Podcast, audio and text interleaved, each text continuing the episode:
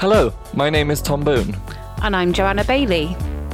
Welcome to a brand new episode of the Simple Flying podcast, where we'll give you the lowdown on the latest news from the world of commercial aviation.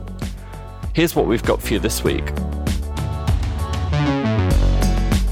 Coming up today, Italy prepares to say a arrivederci to Alitalia. I take a look at what we know so far, while Tom will talk about Kazakhstan's flag carrier Air Astana. Joe will give us the rundown on Qantas's international restart plans, while I talk about whether British Airways may pull out of Gatwick. Finally, I'll recap a couple of fabulous flyovers that took place last week.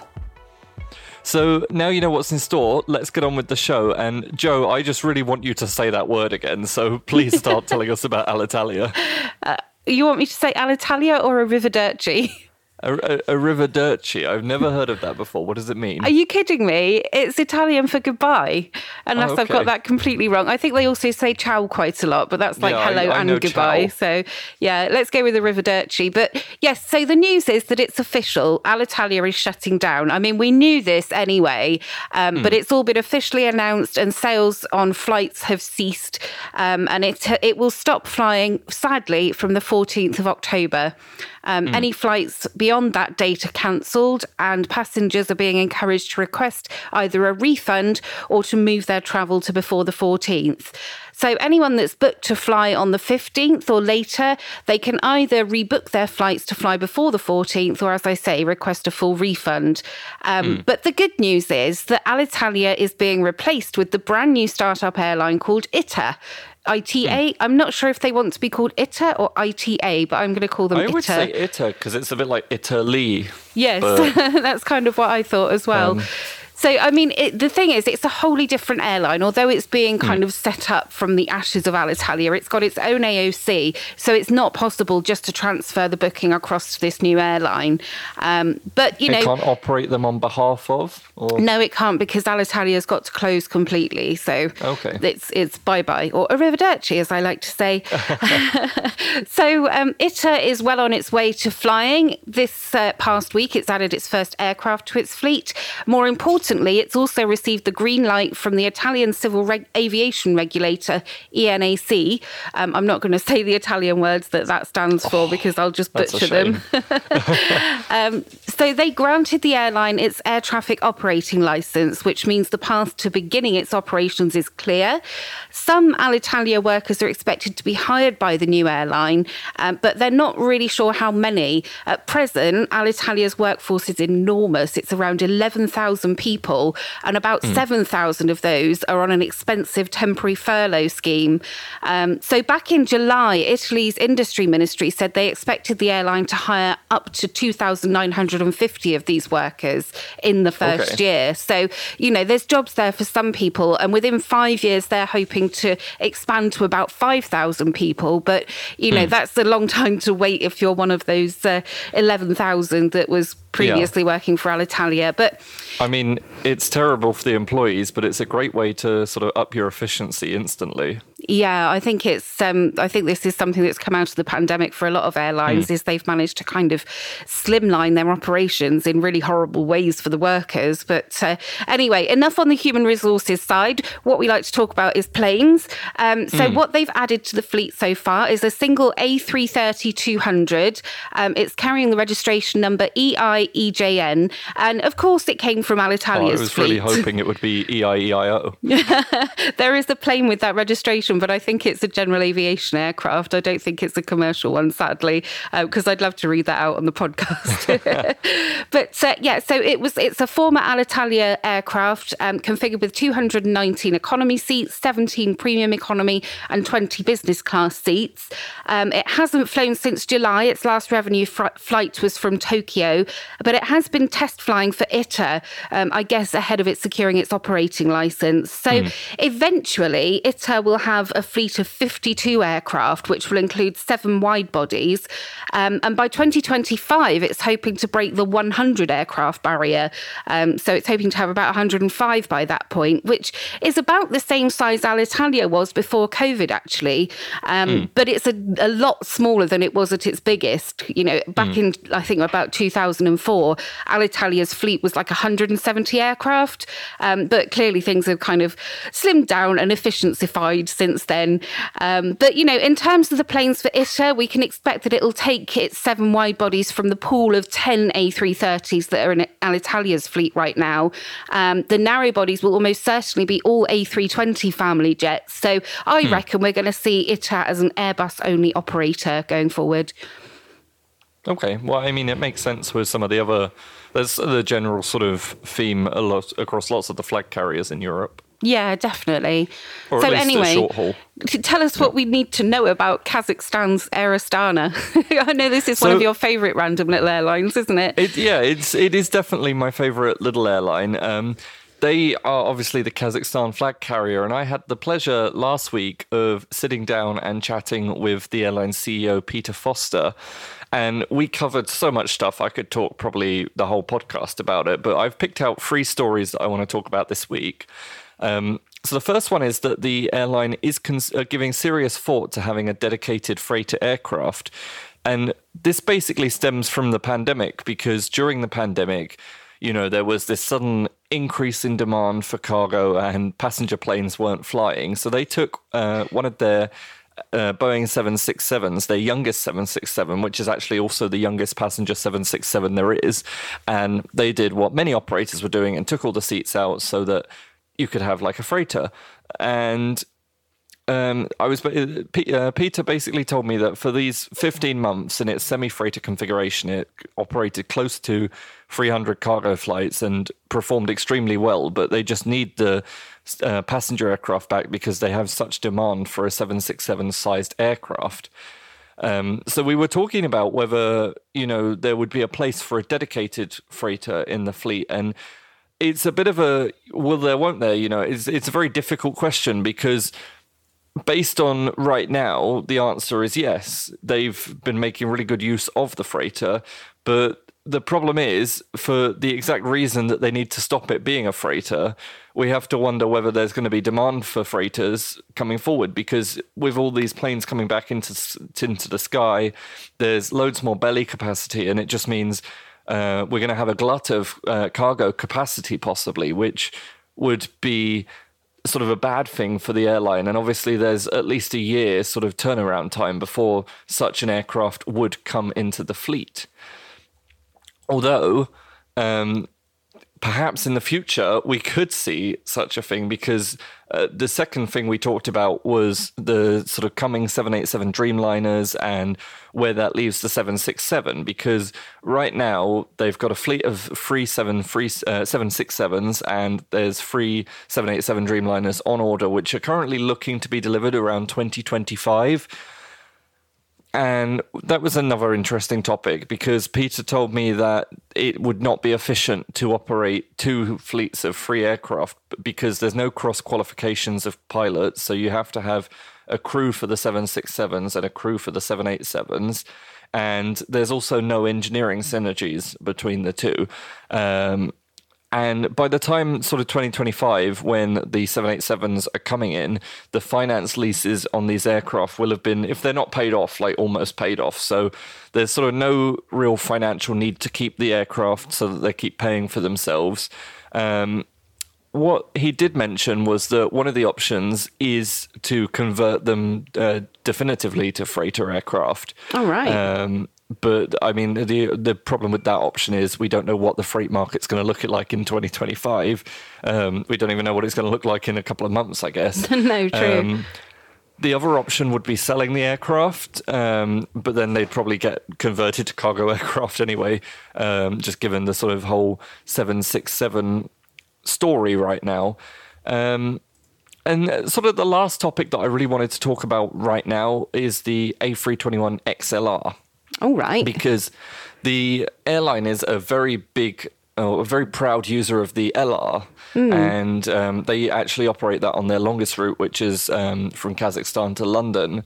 Um, and they've got a really nice uh, business class cabin in the front. So yeah, asked, fully flat, isn't it? Yeah, it's fully flat and um, it alternates. So you've got um, three you got those throne seats, two? Two, but then in yeah. between them, you've got the one one throne seats, which oh, they look lovely um, as well. Yeah, he mentioned that they're sort of almost uh, like first class. Um, so, he wishes. You know, I, well, need I mean, champagne and caviar to make it first class. I'm afraid. Not that I know because I've never flown first class, but that's what I'd expect at least. well, yeah. Well, anyway, I sort of touched on the topic of the XLR, saying, look, you know, the LR is great for you. What about the XLR? Um, and he told me that they have actually been looking at it, but um, not because of the additional range that it has. Because if you kind of look, it doesn't really need any additional range going west because then it's just going to end up in the Atlantic Ocean. Where it's going right now is um, kind of happy. And the same sort of um, goes around the rest of the route. So um, the it, he said it's a really good progression from the LR, and they're actively discussing it. But that's because they're looking for the advantages in terms of weight, which obviously is cost for the airline, and its ability to carry more cargo. So, um, you know, no firm decisions made just yet, but just watch this space, I guess. Yeah, definitely. That's some really interesting insight. And uh, how nice for you to catch up with Peter Foster because you've interviewed him mm. before, right? Yeah, about 11 months ago. So it's it's interesting because right then we were really in the midst of the pandemic, but now mm. we've got right past it. And actually, you know, Air Astana's had a really good um, first half to the year. They made a profit, and he wow. was kind of mentioning the the first half of the year is usually the worst half for Air yeah. So you know, going forward, the second half should just be great. Fantastic. Oh, well, best of luck to them. It's an airline mm. that I'm keen to fly one day if I ever have a Likewise. need to go to uh, Almaty, or I might just have well, to go there I, anyway. I was looking earlier to see whether they did a Frankfurt to Dubai itinerary via. Um, there, but um, it's interesting because they wouldn't sell a Frankfurt to Dubai itinerary, but they sell a Paris to Dubai itinerary, which involves a Lufthansa flight to Frankfurt and then Air Astana to uh, Kazakhstan and then Dubai. Crazy. Mm. Craziness. Oh, well, I hope we all get a go on it eventually. But uh, mm. I wanted to talk a little bit about poor old Qantas because they've not had a very good 18 months at all. They've not really been able to fly anything, mm. um, you know. And as expected, um, when they reported their 12 month um, results last week, it was an after tax loss of an enormous amount, uh, specifically $1.24 billion. Um, mm. So, you know, it was to be expected, really. They haven't been allowed to fly anything at all. And despite this, Qantas is keenly looking ahead to a better future. So it was really good to hear such an upbeat attitude from Alan Joyce. Um, for a start, the airline confirmed that five of its A380s will actually be returning to service ahead of schedule. Um, yeah, so they're looking to. Great. Yeah, I know, Tom. You love it, that don't you? That should be my story. I couldn't believe I was getting to mention the A380 and you weren't. but uh, they, they're hoping to fly them between Sydney and Los Angeles from next July, um, mm. and hmm. then between Sydney and London via Singapore from November. Um, so they have confirmed that two of the 12 A380s will not return to service. Alan Joyce said that they were just surplus to requirements. Um, but all of the rest of the 10 will be back in the air by 2024. Um, mm. And any of the ones that haven't yet been refurbished will be refurbished by then. Um, so we're going to see five by the end of next year and then the other five over the next 24 months. Um, but, you know, Qantas is hoping to resume its international services really quite soon, um, as early as December if everything goes well. Um, yeah. So it, initially, its international resumption will focus on nations with the highest vaccination rates. So we're talking like Japan, Singapore, Canada, and the I UK. the UK was on there, yeah. Yeah, exactly. We've done really well with the vaccine rollout. It's about the only bit of COVID we did get right. But uh, so Australia's government has said that they will I, they will do a gradual reopening of international borders once the vaccination rates in their country reach the level of about 80%. And at the present rate, that's expected to happen by December. So fingers crossed, Qantas mm. will be able to start flying internationally again in December. Um, and that will hopefully include the non-stop route to London. However, um, Qantas is considering changing its departure point to um, Darwin from Perth, which caused a bit of a ruckus last week um, because, you know, Perth has actually invested quite a lot of money in their um, facilities to, you know, for the, the lounge and the, you know, dealing with all these international passengers.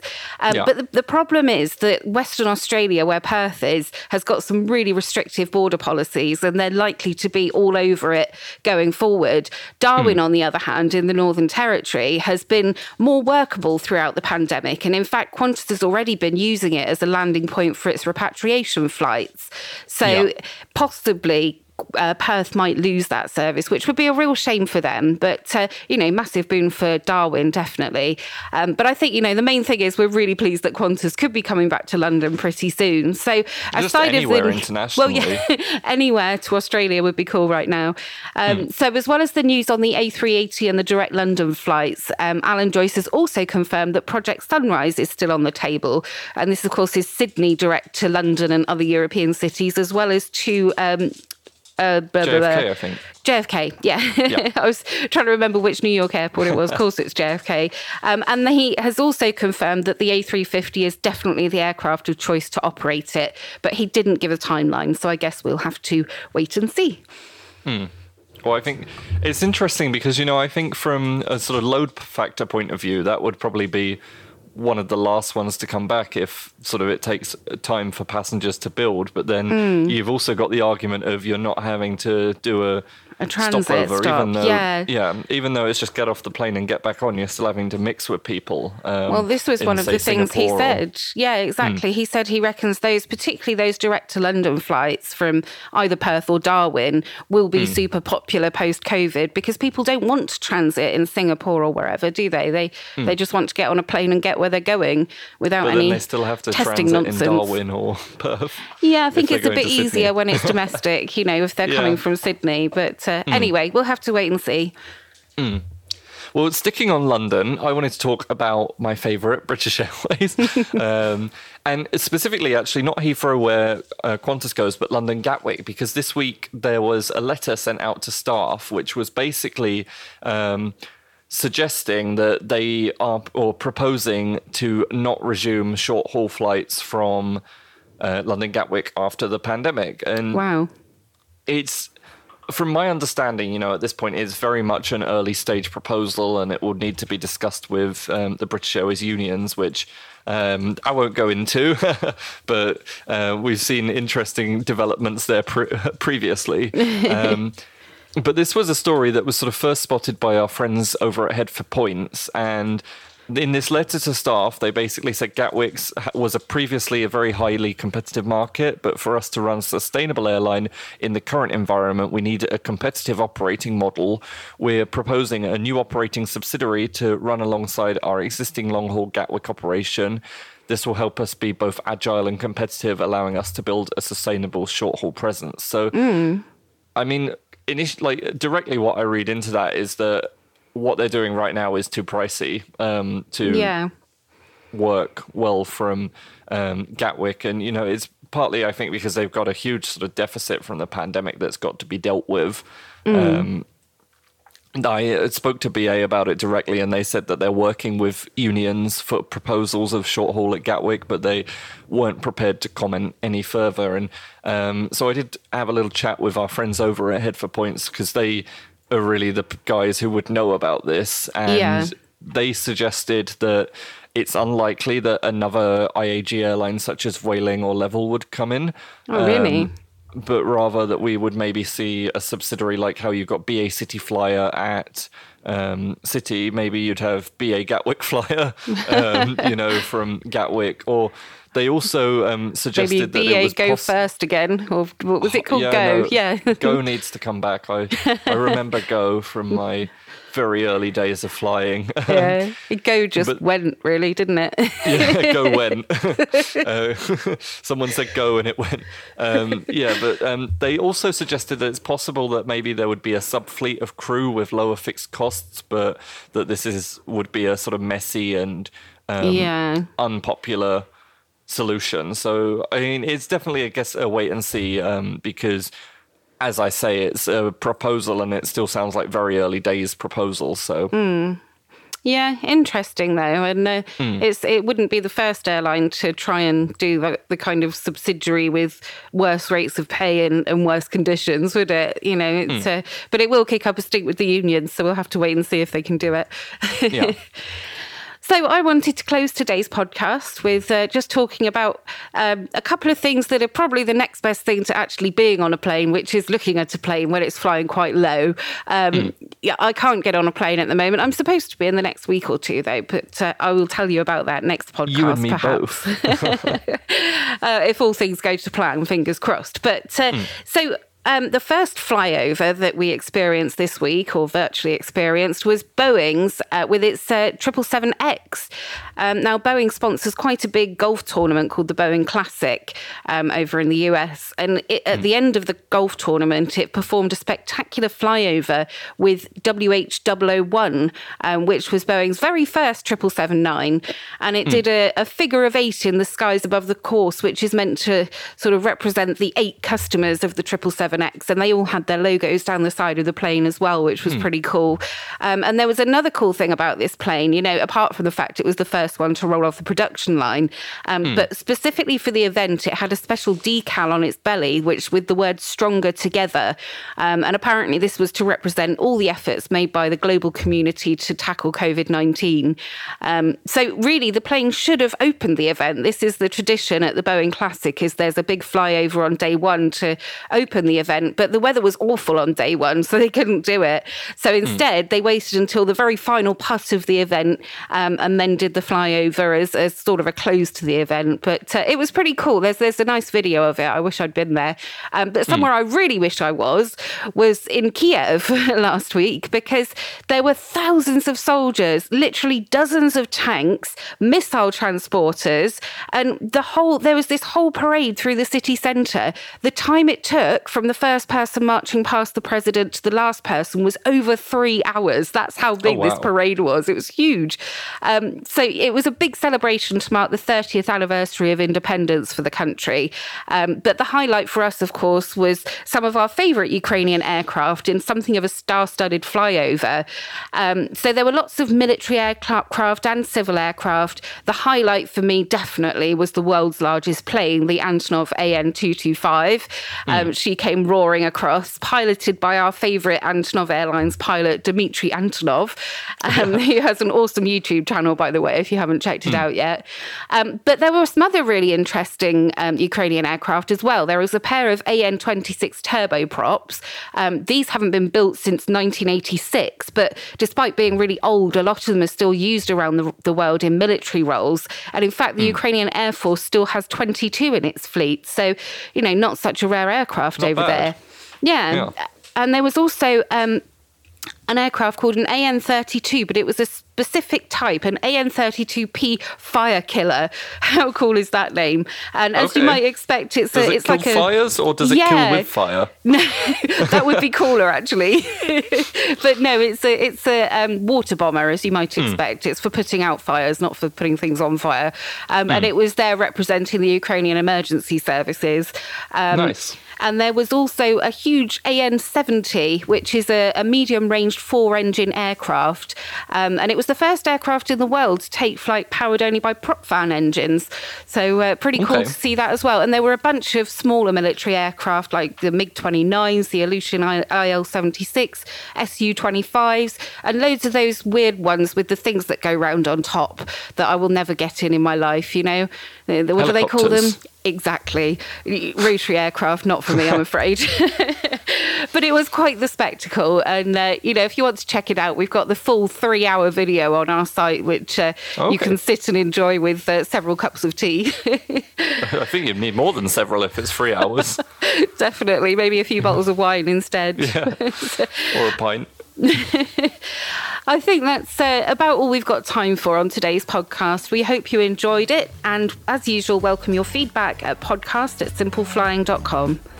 For more great content, you can visit our website at simpleflying.com or find us on social media. Simply search for Simple Flying. If you enjoyed this podcast, please leave us a rating on your favourite podcast player. Thanks for listening. Bye.